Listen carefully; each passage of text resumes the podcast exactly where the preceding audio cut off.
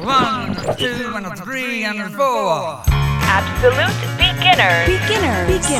Absolute beginners. Alle radici del rock con Carlo Massarini. Nella storia del rock c'è stato un solo gruppo che ha cullato l'esordio di tre chitarristi destinati a essere, se non i migliori, decisamente fra i migliori della categoria. E il privilegio va agli Yardbirds, che fra il 65 e il 66 hanno in formazione prima Eric Clapton, poi Jeff Beck, infine Jimmy Page. Clapton è il primo a cambiare aria in cerca di un blues più puro, quindi i Blues Breakers di John Mayall.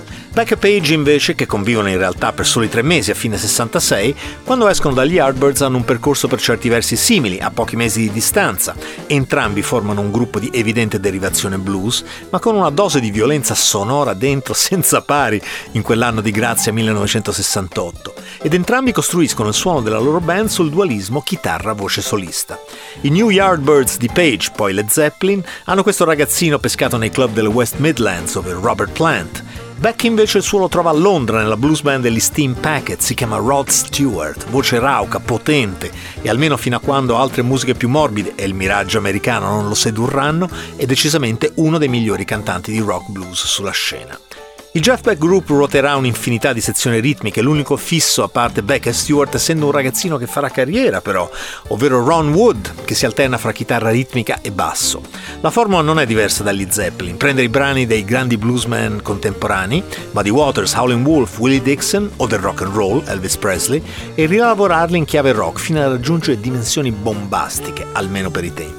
Non a caso i due album del primo Jeff Beck Group, ovvero Truth del 68 e Beckola del 69, vengono considerati, insieme ovviamente a quelli dei cugini Zeppelin, il punto di partenza per il hard rock e heavy metal che esploderà negli anni 70. La differenza fra Beck e Page, che si sente molto bene sui dischi, è che il primo è più attratto da un'idea solista, dagli effetti sonori, dalle possibilità innovative della tecnologia, e questo se lo porterà dietro per tutta la carriera, scivolando spesso in territorio strumentale incline al jazz, addirittura al sinfonico.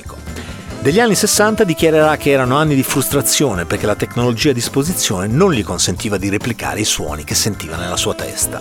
La sua chitarra distorta, raddoppiata, uno tsunami di potenza, si dice che registrasse chiuso dentro uno stanzino, è il muro del suono contro il quale duella la voce di Rod, e il risultato è monumentale. Ma la band, nonostante i due album siano top 20 americani, non durerà molto. Appena trovato un assetto stabile con Wood al basso, un batterista alle mani pesanti, Tony Newman, e quel prezioso pianista che risponde al nome di Nicky Hopkins, durante un tour americano i dissidi interni faranno implodere il gruppo.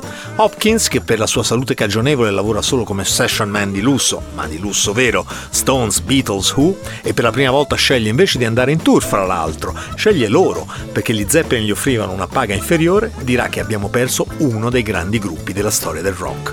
Nostro Absolute Beginner di oggi, tratto da Beckola 1969, Plinth, Water Down the Drain, questi sono i Jeff Beck Group.